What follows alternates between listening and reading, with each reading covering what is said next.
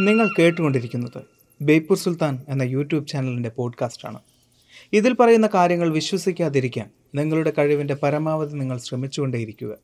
ആ ശ്രമത്തെ ഞാൻ തോൽപ്പിച്ചുകൊണ്ടേയിരിക്കും. പോഡ്കാസ്റ്റ് ഇഷ്ടമായാൽ ബേപ്പൂർ സുൽത്താൻ എന്ന യൂട്യൂബ് ചാനൽ സബ്സ്ക്രൈബ് ചെയ്യുമെന്ന് പ്രതീക്ഷിക്കുന്നു. കയറിപ്പോരും ചങ്ങായിമാരെ ബേപ്പൂർ സുൽത്താന്റെ ദുനിയാവിലേക്ക്.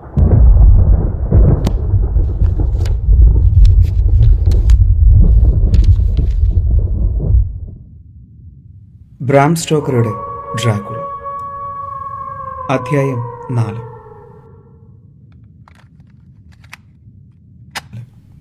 ജൊനാഥൻ ഹാക്കറുടെ ഡയറി. ഒരു തുടർച്ച. ഉണർന്നപ്പോൾ ഞാൻ എന്റെ മുറിയിൽ കിടക്കുകയായിരുന്നു. ഞാൻ കണ്ടത് സ്വപ്നമല്ലെങ്കിൽ പ്രഭുവായിരിക്കാം എന്നെ ഇങ്ങോട്ടേക്ക് എടുത്തുകൊണ്ടുവന്നത്. എത്ര നേരം ആലോചിച്ചിട്ടും സംശയനിവൃത്തി ഉണ്ടായില്ല. സംശയം സ്ഥിരീകരിക്കപ്പെടുന്ന ചില്ലറ തെളിവുകളില്ലെന്നല്ല. ഉദാഹരണത്തിന് എന്റെ ഉടുപ്പുകൾ നന്നായി മടക്കി കട്ടിൽത്തലക്കിൽ വെച്ചിട്ടുണ്ട്. ഞാൻ അങ്ങനെയല്ല വസ്ത്രങ്ങൾ മടക്കാറുള്ളത്. കഴിഞ്ഞ രാത്രി ഞാൻ വാച്ചിന് കീ കൊടുത്തിരുന്നില്ല. ഉറങ്ങാൻ പോകുമ്പോൾ വാച്ചിന് കീ കൊടുക്കുക എന്നത് വർഷങ്ങളായി എന്റെ പതിവാണ്. പക്ഷേ ഇതെല്ലാം എന്റെ മനസ്സിന്റെ പ്രക്ഷുബ്ധാവസ്ഥയ്ക്കുള്ള തെളിവല്ലേ ആകുന്നുള്ളൂ എന്ന് വാദിക്കാമല്ലോ.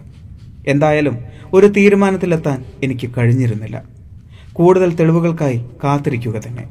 എനിക്കൊരു സമാധാനമുണ്ട്. ഡ്രാക്കുള പ്രഭുവാണ് എന്നെ ഇവിടെ കൊണ്ടുവന്ന് കിടത്തിയതിയെങ്കിൽ വളരെ ധൃതിയിലായിരുന്നു എന്റെ കുപ്പായങ്ങൾ ഊരിയെടുത്തിട്ടുണ്ടായിരുന്നത്. കാരണം പോക്കറ്റിലുണ്ടായിരുന്ന സാധനങ്ങളൊന്നും നഷ്ടപ്പെട്ടിട്ടില്ല. ഈ ഡയറി അയാളുടെ കണ്ണിൽ പെട്ടിരുന്നുവെങ്കിൽ ഉള്ളടക്കം മനസ്സിലായില്ലെങ്കിൽ പോലും നശിപ്പിച്ചു കളഞ്ഞേനെ.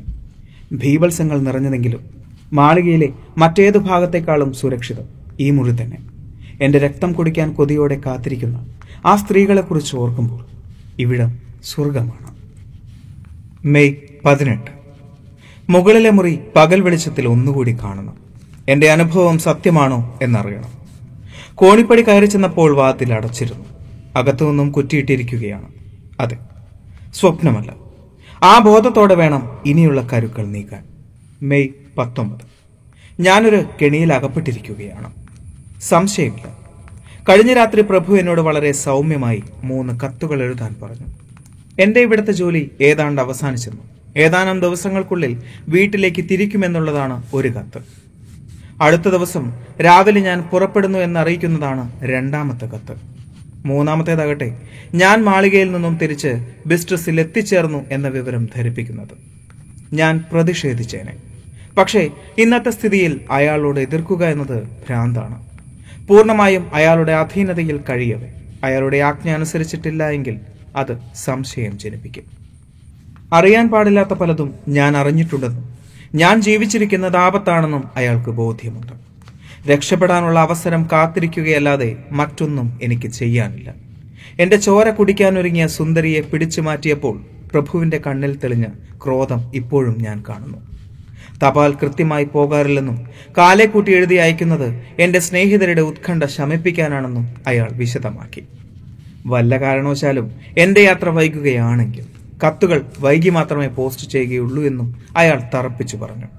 അയാളുടെ അഭിപ്രായത്തോട് യോജിക്കുന്ന മട്ടിൽ കത്തിൽ വെക്കേണ്ട തീയതികൾ ഏതൊക്കെയാണെന്ന് ഞാൻ ആരാഞ്ഞു. ആദ്യത്തേത് ജൂൺ പന്ത്രണ്ട്. രണ്ടാമത്തേത് ജൂൺ പത്തൊമ്പത്. അവസാനത്തേത് ജൂൺ ഇരുപത്തൊമ്പത്. പ്രഭു പറഞ്ഞു. എന്റെ ആയുർദൈർഘ്യം എത്രയാണെന്ന് മനസ്സിലായി. ദൈവമേ എന്നെ സഹായിക്കില്ലേ? മെയ് ഇരുപത്തിയെട്ട്. രക്ഷപ്പെടാൻ ഒരു വഴി കാണുന്നു. കുറഞ്ഞപക്ഷം വീട്ടിലേക്കൊരു കത്തെഴുതാനെങ്കിലും സാധിച്ചേക്കും. ഒരുപറ്റം നാടോടികൾ മുറ്റത്ത് താവളം അടിച്ചിട്ടുണ്ട്. ലോകമെങ്ങുമുള്ള ജിപ്സി സമൂഹത്തിലെ ഒരു വിഭാഗം. സ്ഗാനി എന്നാണ് അവർ അറിയപ്പെടുന്നത്. ഹംഗറിയിലും ട്രാൻസിൽവാനിയയിലും ഇക്കൂട്ടർ ആയിരക്കണക്കിനുണ്ട്. നാട്ടിലെ ഏതെങ്കിലും ഒരു പ്രഭുവിന്റെയോ മാടമ്പിയുടെയോ ആശ്രിതരായി കഴിയുന്ന ഇവർക്ക് നിയമങ്ങളൊന്നും ബാധകമല്ല. ഒന്നിനെയും ഭയപ്പെടാത്തവർ. അന്ധവിശ്വാസങ്ങളാണ് ഇവരുടെ മതം. ലുപ്തപ്രചാരമായൊരു ഭാഷയും ഇവർക്ക് സ്വന്തമായുണ്ട്. വീട്ടിലേക്ക് ഏതാനും കത്തുകൾ എഴുതി പോസ്റ്റ് ചെയ്യാൻ ഇവരെ ഏൽപ്പിക്കാം. ജനാല വഴി അവരോട് സംസാരിക്കാനും പരിചയപ്പെടാനും ശ്രമിച്ചു നോക്കി. അവർ എന്നെ കണ്ട് തൊപ്പിയുയർത്തി വണങ്ങുകയും ബഹുമാന സൂചകങ്ങളായി ചില അടയാളങ്ങൾ കാണിക്കുകയും ചെയ്തു. പക്ഷേ ഭാഷ വശമില്ലാത്തതുകൊണ്ട് തന്നെ ആശയവിനിമയത്തിന് ബുദ്ധിമുട്ടായി. ഞാൻ രണ്ട് കത്തുകൾ തയ്യാറാക്കി. എന്റെ സ്ഥിതി വിശദമാക്കിക്കൊണ്ട് ഷോർട്ട് ഹാൻഡിൽ മീനക്ക് എഴുതി. ഇവിടത്തെ ഭീകരാന്തരീക്ഷം വിവരിച്ചില്ല. അതറിഞ്ഞാൽ അവൾ ബോധം കെട്ടു വീഴും. ഷോർട്ട് ഹാൻഡിലായതുകൊണ്ട് തന്നെ കത്ത് ഡ്രാക്കുള പ്രഭുവിന്റെ കയ്യിൽ അകപ്പെട്ടാലും ഇവിടുത്തെ രഹസ്യങ്ങളെക്കുറിച്ച് എന്റെ അറിവിന്റെ വ്യാപ്തി അയാൾക്ക് മനസ്സിലാവില്ല. മിസ്റ്റർ ഹോക്കിൻസിനുള്ള കത്തിൽ മീനയുമായി ബന്ധപ്പെടണമെന്ന് മാത്രമേ പറഞ്ഞിട്ടുണ്ടായിരുന്നുള്ളൂ. കത്തുകൾ ഒരു സ്വർണ നാണയത്തോടൊപ്പം ജനാല വഴി ജിപ്സികൾ എറിഞ്ഞുകൊടുത്തിട്ട് പോസ്റ്റ് ചെയ്യാനുള്ളവയാണെന്ന് ആംഗ്യത്തിലൂടെ അവരെ അറിയിച്ചു. അത് കയ്യിലെടുത്തയാൾ മാറോടണച്ചു പിടിച്ച് ശിരസ് നമിച്ചു. കത്ത് തൊപ്പിക്കുള്ളിൽ തിരുകി. മറ്റൊന്നും ചെയ്യാനില്ലാത്തതുകൊണ്ട് ഞാൻ മുറിയിലേക്ക് മടങ്ങി. പുസ്തകങ്ങൾ വായിച്ചു കൊണ്ടിരുന്നു പ്രഭു ഇതുവരെ വന്നില്ല. അപ്പോഴേക്കും പ്രഭു എത്തിച്ചേർന്നിരുന്നു.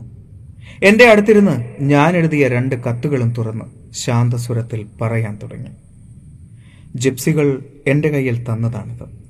അവർക്ക് എവിടെ നിന്ന് കിട്ടിയെന്ന് പറഞ്ഞില്ല. ആരാണ് എഴുതിയത് എന്ന്. ഞാനൊന്ന് നോക്കട്ടെ. അയാളത് നേരത്തെ മനസ്സിലാക്കിയിട്ടുണ്ടെന്ന് വ്യക്തമാണ്. ഒന്ന് നിങ്ങൾ എന്റെ സ്നേഹിതൻ പീറ്റർ ഹോക്കിൻസിന് എഴുതിയതാണല്ലോ. മറ്റേത് കവർ പൊട്ടിച്ചു നോക്കി വരകളും കുറികളും കണ്ടപ്പോൾ ആ മുഖം കറുത്തു. കണ്ണുകളിൽ രോഷാഗ്നി ജ്വലിച്ചു. ഇത് അങ്ങേയറ്റം ക്രൂരമാണ്. സൗഹാർദ്ദത്തിനും ആദിത്യമര്യാദയ്ക്കുമെതിരായ വെല്ലുവിളി. ആരും ഇതിൽ ഒപ്പിട്ടിട്ടില്ലാത്തതുകൊണ്ട് നമ്മെ ബാധിക്കുന്നതല്ല. അയാൾ സാവധാനം കത്തും കവറും വിളക്കിന് മുകളിൽ പിടിച്ചു. കടലാസ് എരിഞ്ഞ ചാമ്പലായപ്പോൾ അയാൾ തുടർന്നു. ഹോക്കിൻസിനുള്ള കത്ത് നിങ്ങൾ എഴുതിയതുകൊണ്ട് തന്നെ തീർച്ചയായും പോസ്റ്റ് ചെയ്യാം. നിങ്ങളുടെ കത്ത് എനിക്ക് വിലപ്പെട്ടതാണ്. അറിയാതെ തുറന്നു നോക്കിയതിന് മാപ്പ്. വീണ്ടും ഒരു കവറിലാക്കി തരുമോ? എന്ന് ചോദിച്ച് പുതിയൊരു കവർ ഭവ്യതയോടെ എനിക്ക് തന്നു. മേൽവിലാസം എഴുതി മടക്കി കൊടുക്കുകയല്ലാതെ എനിക്ക് മറ്റെന്ത് ചെയ്യാനാകും? അയാൾ വാതിലടച്ച് പുറത്തിറങ്ങി താക്കോൽ മെല്ലെ തിരിയുന്ന ശബ്ദം കേട്ടു. ഒരു മിനിറ്റ് കഴിഞ്ഞ് ഞാൻ വാതിൽ വലിച്ചു തുറക്കാൻ നോക്കി. അത് പൂട്ടിയിട്ടുണ്ടായിരുന്നു. ഒന്നോ രണ്ടോ മണിക്കൂർ കഴിഞ്ഞപ്പോൾ ശബ്ദമുണ്ടാക്കാതെ പ്രഭു വന്നു. സോഫയിൽ ഉറങ്ങിക്കിടന്നിരുന്ന ഞാൻ ഉണർന്നു. ഞാൻ ഉറങ്ങുകയായിരുന്നു എന്ന് കണ്ട് ആദരപൂർവം വളരെ സന്തോഷത്തോടുകൂടി അയാൾ പറഞ്ഞു. എന്റെ സ്നേഹിതന് ക്ഷീണമുണ്ടെന്ന് തോന്നുന്നു. കിടന്നോളൂ. ക്ഷീണം മാറട്ടെ. ഇന്ന് രാത്രി നമുക്ക് സംസാരിച്ചിരിക്കാൻ നിവൃത്തിയില്ലല്ലോ അല്ലേ? എനിക്കല്പം ജോലി തിരക്കുണ്ട്. നിങ്ങൾ സുഖമായി ഉറങ്ങിക്കോളൂ. അത്ഭുതമെന്ന് പറയട്ടെ. സ്വപ്നങ്ങളൊന്നും കാണാതെ ഞാൻ ഉറങ്ങി. നിരാശയുടെ പാരമ്യം മനസ്സിനെ ശാന്തമാക്കിയതാവും മെയ് മുപ്പത്തിയൊന്ന്. രാവിലെ ഉണർന്നപ്പോൾ പെട്ടിയിൽ നിന്നും കുറച്ച് കടലാസും കവറും എടുത്ത് കീശയിൽ സൂക്ഷിക്കാമെന്ന് വിചാരിച്ചു. സൗകര്യം ലഭിച്ചാലുടൻ കത്തെഴുതാമല്ലോ. പക്ഷേ ഇതാ മറ്റൊരു പ്രതിസന്ധി. ഒരു കഷ്ണം കടലാസ് പോലും അവശേഷിച്ചിട്ടില്ല. റെയിൽവേ യാത്രയുടെ വിവരങ്ങൾ ബാങ്ക് രേഖകൾ തുടങ്ങി ഇവിടെ നിന്നും പുറത്തു കടന്നാൽ എനിക്ക് ആവശ്യമായി വരുന്ന എല്ലാ വസ്തുക്കളും അപ്രത്യക്ഷമായിരിക്കുന്നു. കുറെ നേരം ആലോചിച്ചപ്പോൾ എനിക്കൊരു ആശയം തോന്നി. എന്റെ വസ്ത്രങ്ങൾ സൂക്ഷിച്ചിട്ടുള്ള അലമാരയിൽ തിരയാം എന്ന് വെച്ചു. അവിടെ നോക്കിയപ്പോൾ ഇങ്ങോട്ടുള്ള യാത്രയിൽ ഞാൻ ധരിച്ചിരുന്ന ഓവർകോട്ടും പുതപ്പും പോലും കാണാനില്ല. എനിക്കെതിരായുള്ള പുതിയൊരു ഗൂഢാലോചനയുടെ ഭാഗമാണിത്. ജൂൺ പതിനേഴ്. രാവിലെ ഉറക്കമെഴുന്നേറ്റ് ഓരോന്നാലോചിച്ച് തലപുണ്ണാക്കിക്കൊണ്ടിരുന്നപ്പോൾ പുറത്ത് മുറ്റത്തെ കരിങ്കല്ലുകളിൽ കുതിരകളുടെ കുളമ്പടിയും ചമ്മട്ടിയുടെ ഒച്ചയും കേട്ടു. ഞാൻ ആഹ്ലാദത്തോടെ ജനാലയ്ക്കടുത്തേക്ക് ഓടി. രണ്ട് വലിയ വണ്ടികൾ. ഓരോന്നും കരുത്തരായ എട്ട് കുതിരകളെ പൂട്ടി വാതിൽക്കൽ നിന്നിരുന്നു. പരന്ന തുപ്പിയും നിറയെ ആണുകൾ ഉറപ്പിച്ച് വീതിയുള്ള അരപ്പട്ടയും വൃത്തികെട്ട രോമക്കുപ്പായവും മുട്ടോളമെത്തുന്ന ബോട്ട്സും ധരിച്ച സ്ലോവാക്കുകളാണ് വണ്ടി ഓടിച്ചിരുന്നത്. ഓരോരുത്തരുടെയും കയ്യിൽ ഓരോ നീളൻ വടിയും ഉണ്ടായിരുന്നു.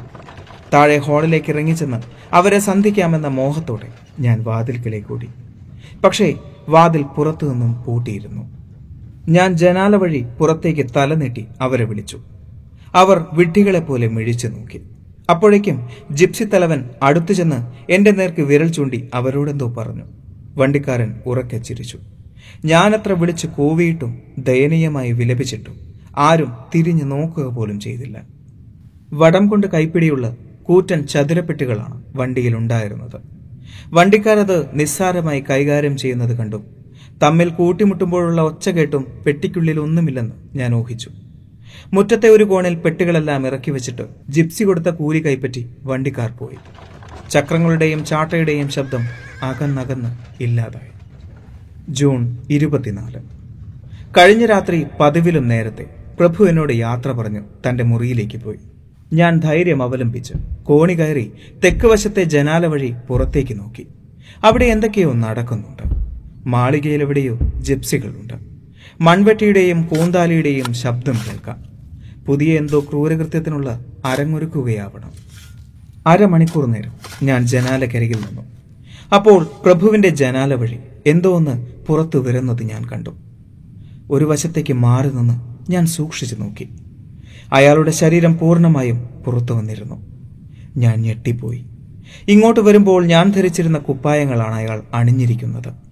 അന്ന് സ്ത്രീകൾ കൊണ്ടുപോയ ആ സഞ്ചി അയാളുടെ ചുമലിലുണ്ട്. പുതിയ വേഷത്തിലുള്ള ഈ ദൗത്യത്തിന്റെ ഉദ്ദേശം സ്പഷ്ടമാണ്. ഞാൻ പുറത്തിറങ്ങി നടക്കുന്നതായും കത്തുകൾ പോസ്റ്റ് ചെയ്യുന്നതായും മറ്റ് നാട്ടുകാരെ തെറ്റിദ്ധരിപ്പിക്കാം. എന്റെ വേഷം ധരിച്ച് അയാൾ ചെയ്യുന്ന ഏത് ദുഷ്കർമ്മത്തിനും ഞാൻ ഉത്തരം പറയേണ്ടി വരും. ദേഷ്യം കൊണ്ട് എനിക്ക് ഭ്രാന്ത് പിടിക്കുമെന്ന് തോന്നി. ഒരു കുറ്റവാളിക്ക് ലഭിക്കുന്ന നിയമപരമായ സംരക്ഷണം പോലുമില്ലാതെ ഞാനിവിടെ തടവിൽ കഴിയുമ്പോൾ ഈ അക്രമം അനുവദിക്കാൻ പാടില്ല. രണ്ട് മണിക്കൂർ കഴിഞ്ഞപ്പോൾ പ്രഭുവിന്റെ മുറിയിൽ അനക്കം കേട്ടു. ഇടയ്ക്ക് വെച്ച് അമർത്തപ്പെട്ട ദീനരോധനവും തുടർന്ന് ഭീതിജനകമായ നിശബ്ദതയും ഞാൻ ഭയന്ന് വിറച്ചു. ഉച്ചത്തിൽ മെടിക്കുന്ന ഹൃദയത്തോടെ വാതിൽ തുറക്കാനൊരുങ്ങി പക്ഷേ അത് പൂട്ടിയിട്ടിരുന്നു. ഞാനൊരു തടവറയ്ക്കുള്ളിലാണ്. തീർത്തും നിസ്സഹായൻ. കട്ടിലിരുന്ന് ഞാൻ വെറുതെ കരഞ്ഞു. അപ്പോൾ പുറത്തെ മുറ്റത്ത് വീണ്ടും ഉറച്ച ഏതോ സ്ത്രീയുടെ ദീനരോധനം ഞാൻ ജനാലയ്ക്ക് സമീപം ചെന്ന് അഴികൾക്കിടയിലൂടെ നോക്കി.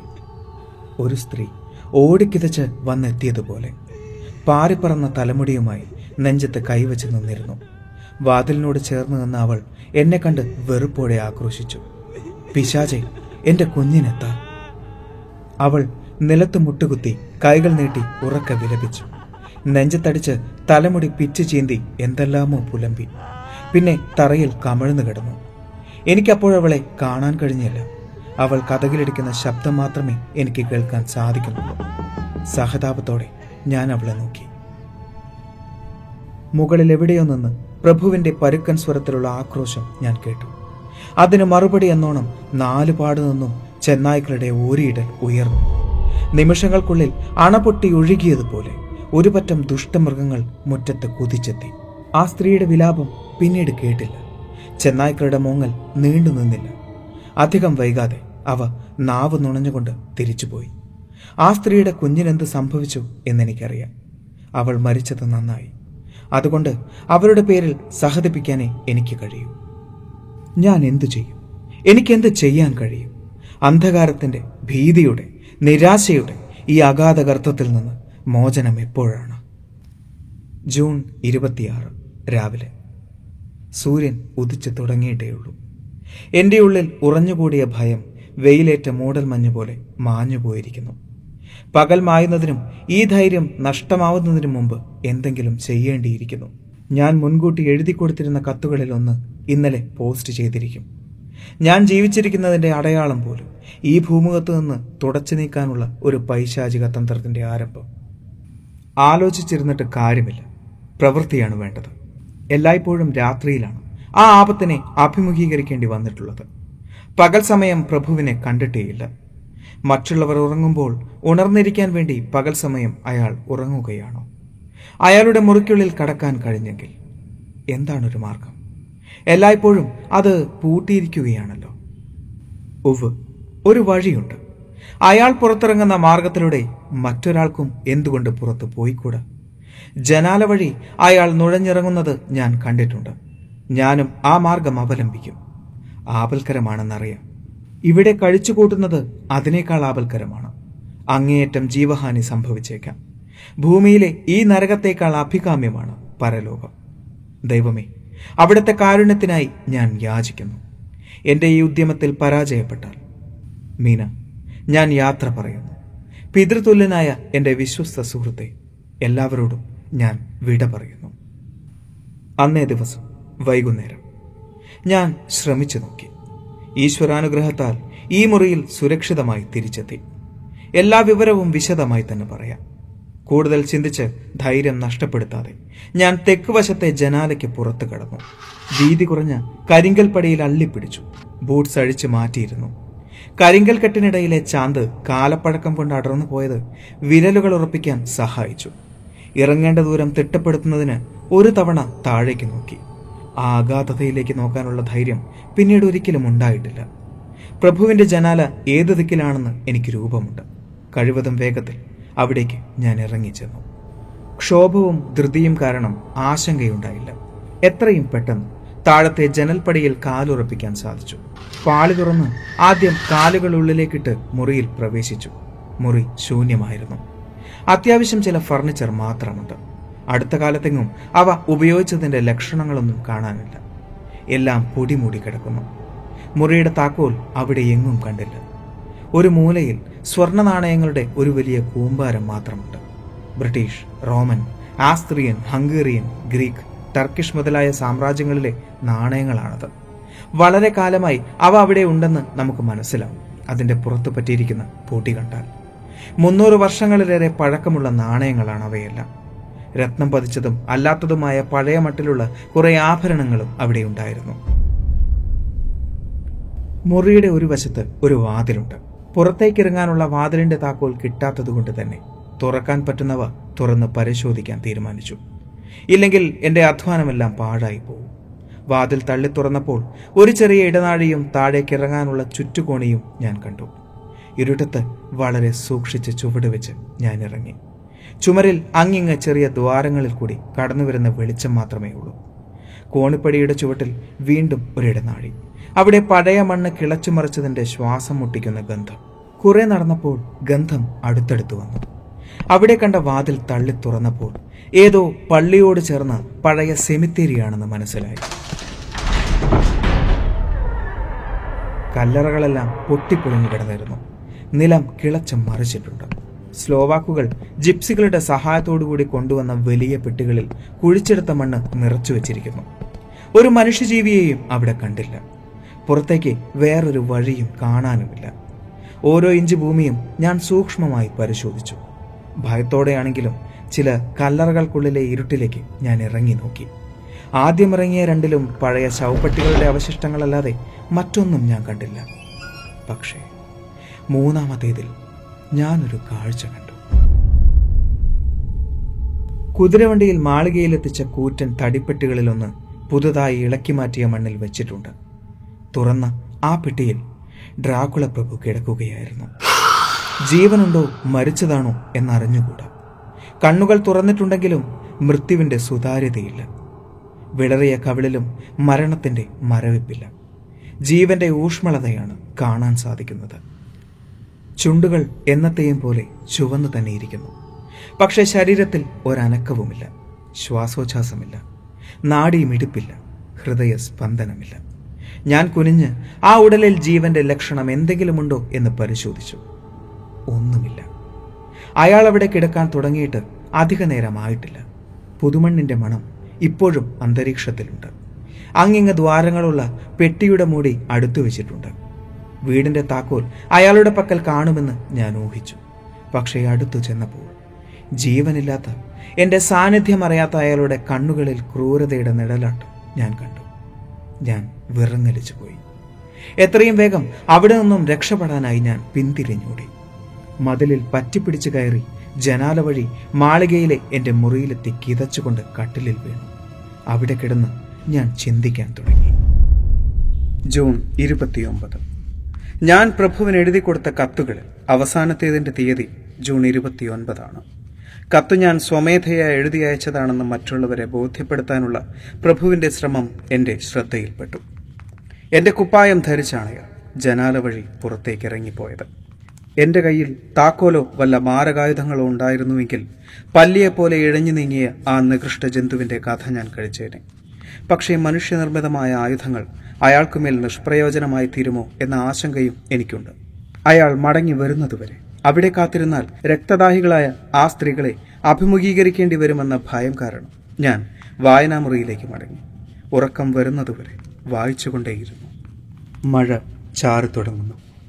പ്രഭുവാണ് എന്നെ വിളിച്ചുണർത്തിയത്. തികഞ്ഞ ഗൗരവം നടിച്ച് അയാൾ പറഞ്ഞു സ്നേഹിത നാളെ നമ്മൾ വേർപിരിയുന്നു. നിങ്ങൾ നിങ്ങളുടെ മനോഹരമായ ഇംഗ്ലണ്ടിലേക്ക് മടങ്ങുന്നു. എനിക്ക് കുറച്ച് ജോലി കൂടി ബാക്കിയുണ്ട്. നാമിനി ഒരിക്കലും കണ്ടുമുട്ടുകയില്ല. വീട്ടിലേക്കുള്ള നിങ്ങളുടെ കത്ത് ഞാൻ പോസ്റ്റ് ചെയ്തിട്ടുണ്ട്. നാളെ ഞാനിവിടെ കാണില്ല. യാത്രയ്ക്ക് വേണ്ടതെല്ലാം ഏർപ്പാടാക്കിയിട്ടുണ്ട്. രാവിലെ ജിപ്സികളും സ്ലോവാക്കുകളും എത്തും. അവർക്കിവിടെ കുറച്ച് പണിയുണ്ട്. അത് കഴിഞ്ഞാൽ നിങ്ങളെ കൊണ്ടുപോകാൻ എന്റെ വണ്ടി വരും. ബാർഗോ മലമ്പാതയിലെത്തുമ്പോൾ ബിസ്റ്റസിലേക്ക് വണ്ടി മാറിക്കയറണം ഡ്രാക്കുള മാളികയിൽ വെച്ച് ഇനിയും നമ്മൾ സന്ധിക്കണമെന്ന് എനിക്ക് ആഗ്രഹമുണ്ട്. എനിക്ക് അയാളെ വിശ്വാസമില്ല. അയാളുടെ ആത്മാർത്ഥതയിൽ സംശയമുണ്ട്. ആത്മാർത്ഥത എന്ന പദത്തിന് ആ ഭീകരനെ സംബന്ധിച്ചിടത്തോളം വല്ല അർത്ഥവുമുണ്ട്. എങ്കിലും ഞാൻ ചോദിച്ചു ഇന്ന് രാത്രി തന്നെ പുറപ്പെട്ടാലോ? എന്റെ വണ്ടിക്കാരനും കുതിരകളും മറ്റൊരിടത്തേക്ക് പോയിരിക്കുകയാണ്. സാരമില്ല ഞാൻ നടന്നു പോയിക്കോളാം ഇപ്പോൾ തന്നെ യാത്ര തിരിക്കാം അയാൾ ചിരിച്ചു. സൗമ്യമായ നിരുപദ്രവമായ ആ ചിരിക്ക് പിന്നിൽ ഒളിച്ച പൈശാചികത ഞാൻ മനസ്സിലാക്കി. പക്ഷേ നിങ്ങളുടെ പെട്ടിയും മറ്റും? അയാൾ ചോദിച്ചു. അത് സാരമില്ല. പിന്നീട് എപ്പോഴെങ്കിലും എടുപ്പിച്ചോളാം. പ്രഭു എഴുന്നേറ്റ് വിനീതനായി പതിഞ്ഞ സ്വരത്തിൽ പറഞ്ഞു. നിങ്ങൾ ഇംഗ്ലീഷുകാർക്കിടയിൽ ഒരു ചൊല്ലുള്ളതായി അറിയാം. വരാനുള്ളതിനെ രണ്ട് കൈയും നീട്ടി സ്വാഗതം ചെയ്യുക. പോകുന്നതിനെ എത്രയും വേഗം പറഞ്ഞയക്കുക എന്നോടൊപ്പം പോരും. നിങ്ങളുടെ ഇഷ്ടത്തിന് വിപരീതമായ ഒരു മണിക്കൂർ പോലും എന്റെ വീട്ടിൽ കഴിയാൻ പാടില്ല. നിങ്ങൾ പോകുന്നത് ഞാൻ ഇഷ്ടപ്പെടുന്നില്ല. എങ്കിലും പൊടുന്നനെ ഇങ്ങനൊരാഗ്രഹമുണ്ടായ സ്ഥിതിക്ക് ഞാൻ എതിർക്കുന്നില്ല. വരും. ഗാംഭീര്യത്തിന് ഭംഗം വരുത്താതെ വിളക്ക് കയ്യിലെടുത്ത് അയാൾ മുന്നിൽ നടന്നു. ഇതെല്ലാം സ്വപ്നമോ മായയോ എന്ന് സംശയിച്ച് കണ്ണ് തിരുമ്മിക്കൊണ്ട് ഞാൻ അയാളെ അനുഗമിച്ചു. കോണിപ്പടി ഇറങ്ങി താഴത്തെ ഹാളിലെത്തിയപ്പോൾ പെട്ടെന്ന് അയാൾ നിന്നു. അത് കേട്ടോ. അയാൾ ചോദിച്ചു. തൊട്ടടുത്തു നിന്ന് അസംഖ്യം ചെന്നായ്ക്കളുടെ ഊരിയിടൽ ഉയർന്നു കേട്ടു അയാൾ കൈ ഉയർത്തിയപ്പോഴാണ് ശബ്ദമുണ്ടായതെന്ന് എനിക്ക് തോന്നി. സംവിധായകന്റെ ദണ്ട് ചലിക്കുമ്പോൾ അനേകം സംഗീതോപകരണങ്ങളിൽ നിന്നും ഒരേ നിമിഷം ശബ്ദഘോഷം ഉയരുന്നത് പോലെ. ഒന്ന് അറച്ചു നിന്നിട്ട് അയാൾ വീണ്ടും മുന്നോട്ടേക്ക് നടന്നു. കൂറ്റൻ സാക്ഷ വലിച്ചു. കനത്ത ചങ്ങലകൾ ഇലക്കി മാറ്റി വാതിൽ തുറക്കാൻ ആരംഭിച്ചു. വാതിൽ പൂട്ടിയിട്ടില്ലായിരുന്നു എന്ന വസ്തുത എന്നെ വിസ്മയിപ്പിച്ചു. സംശയിച്ചു ചുറ്റും നോക്കിയെങ്കിലും താക്കോലൊന്നും കാണാൻ കഴിഞ്ഞില്ല. വാതിൽ തുറന്നപ്പോൾ ചെന്നായ്ക്കളുടെ മോങ്ങൽ ഉച്ചത്തിലായി. ഭയാനകമാവിധം ക്രോധത്തോടെ ചുവന്ന വായ തുറന്ന് പല്ലിളിച്ച് കാട്ടിക്കൊണ്ട് ഒരു പറ്റം ചെന്നായ്ക്കൾ അകത്തേക്ക് പാഞ്ഞു കയറി. പ്രഭുവിന്റെ ഇംഗിതത്തിന് വിപരീതമായി എനിക്കൊന്നും ചെയ്യാനാവില്ല എന്നെനിക്ക് മനസ്സിലായി. അയാളുടെ ആജ്ഞാനുവർത്തികളായ ഈ ദുഷ്ടമൃഗങ്ങൾക്ക് മുമ്പിൽ ഞാൻ നിസ്സഹായനാണ്. ഇപ്പോൾ മലർക്കെ തുറന്ന വാതിൽക്കൽ പ്രഭു നിൽക്കുന്നു. ക്രൂര ജന്തുക്കൾ എന്നെ വലയം വയ്ക്കുന്നു എന്റെ അന്ത്യം അടുക്കാറാണ്. വേണമെങ്കിൽ അയാൾക്ക് എന്നെ ചെന്നായ്ക്കൾക്ക് ആഹാരമാക്കാം. അതും എന്റെ സ്വന്തം ഇഷ്ടപ്രകാരം. ഈ കെണിയിൽ അകപ്പെടാൻ പാടില്ല. ഞാൻ ഉറക്കപ്പെടും വാതിലടയ്ക്കൂ എനിക്ക് എനിക്ക് രാവിലെ പോയാൽ മതി.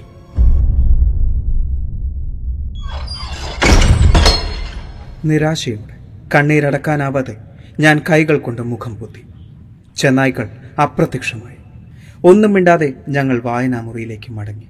എന്റെ കൈ ചുംബിച്ച് യാത്ര പറയുമ്പോൾ പ്രഭുവിന്റെ കണ്ണുകളിൽ ജേതാവിന്റെ ഭാവവും ചുണ്ടുകളിൽ പൈശാചികമായൊരു മന്ദഹാസവും ഞാൻ കണ്ടു. ഞാൻ ഉറങ്ങാൻ കിടന്നപ്പോൾ വാതിലിന് പുറത്ത് ഒരു രഹസ്യ സംഭാഷണം കേട്ടു. പതുങ്ങിച്ചെന്ന് കാതോർത്തു. പ്രഭുവിന്റെ ശബ്ദമായിരുന്നു അത്. പോ മടങ്ങിപ്പോ. നിങ്ങളുടെ സമയമായിട്ടില്ല. കുറച്ചുകൂടി ക്ഷമിക്ക്. നാളെ നാളെ രാത്രിയാവട്ടെ. തുടർന്ന് ശ്രവണമധുരമായൊരു പൊട്ടിച്ചിരി ഞാൻ കോപാവേശത്തോടെ വാതിൽ തുറന്ന് ഞാൻ കണ്ടത് നാവ് നുണഞ്ഞുകൊണ്ട് നിൽക്കുന്ന മൂന്ന് സ്ത്രീകളെയാണ്. എന്നെ കണ്ടതും ഭീപത്സമായൊരു ചിരിയോടെ അവർ മാഞ്ഞു കളഞ്ഞു.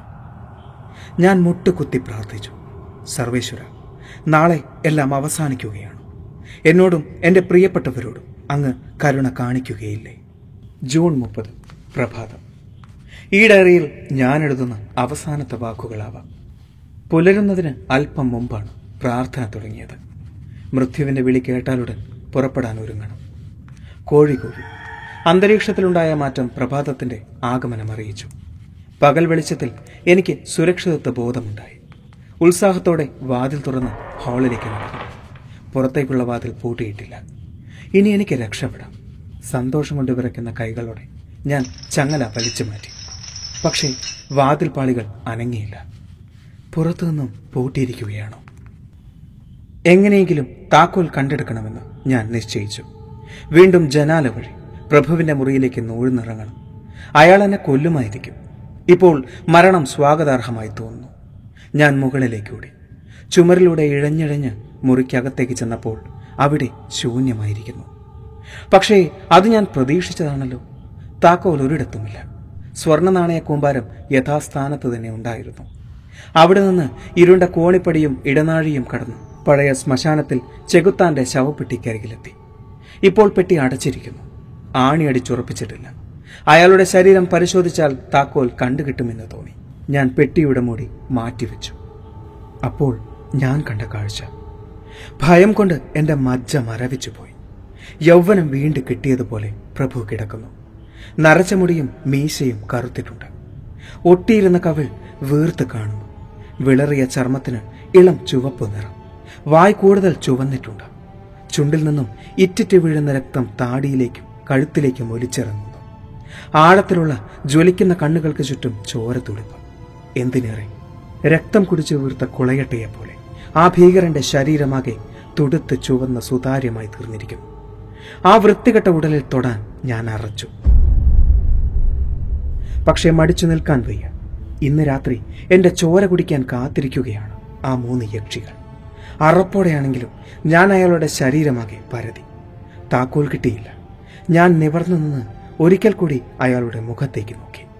ഇപ്പോൾ ഒരു പരിഹാസചിരി ആ ചുണ്ടിൽ തെളിയുന്നു. എനിക്ക് ഭ്രാന്ത് പിടിക്കുന്നു. ഈ പിശാചിനെയാണല്ലോ ഞാൻ ലണ്ടനിലേക്ക് കുടിയേറാൻ സഹായിച്ചത്. ലക്ഷക്കണക്കിന് ജനങ്ങൾ തിങ്ങിപ്പാർക്കുന്ന ആ മഹാനഗരം രക്തദാഹിയായ ഈ പിശാചിന് പറ്റിയ മേച്ചിൽപ്പുറം തന്നെ. ഈ രക്ഷസിന്റെ പിടിയിൽ നിന്നും ലോകത്തെ രക്ഷിച്ചേ പറ്റൂ.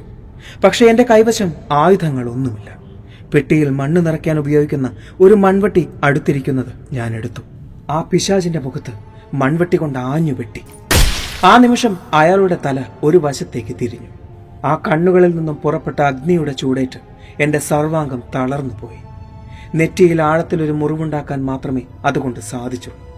ആ മൺവെട്ടി ഒരു വശത്തേക്ക് ചെരിഞ്ഞ് എന്റെ കൈകളിൽ നിന്നും വഴുതി പെട്ടിയുടെ പുറത്ത് വീണു.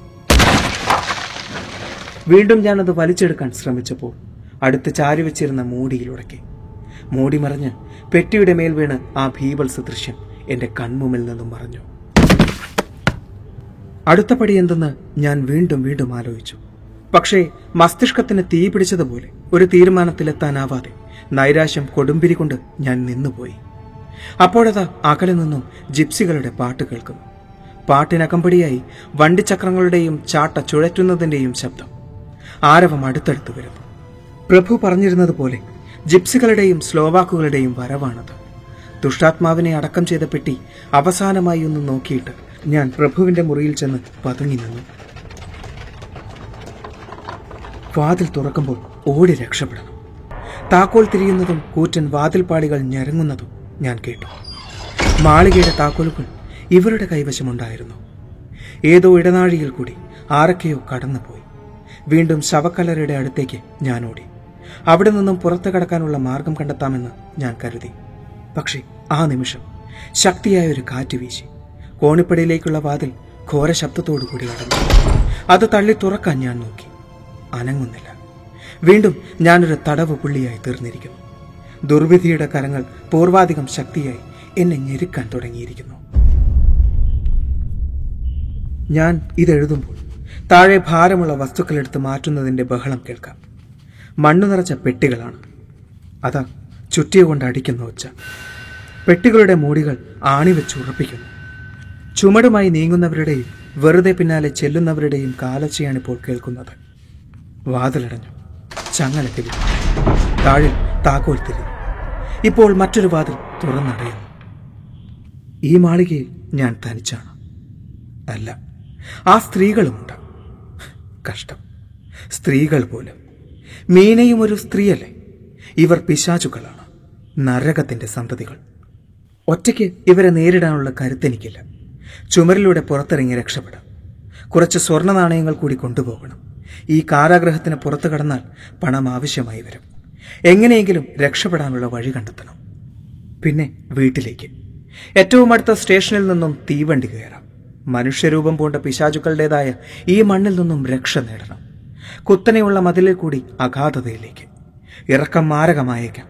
ഇവിടെ കഴിഞ്ഞുകൂടുന്നതിനേക്കാൾ ഭേദമാണ് മരണം. പിശാചിന്റെ സഹവാസത്തേക്കാൾ ദൈവത്തിന്റെ സാമീപ്യമാണ് ഞാനിപ്പോൾ ആഗ്രഹിക്കുന്നത്. മീനയോടും മറ്റുള്ളവരോടും ഞാൻ യാത്ര പറയുന്നു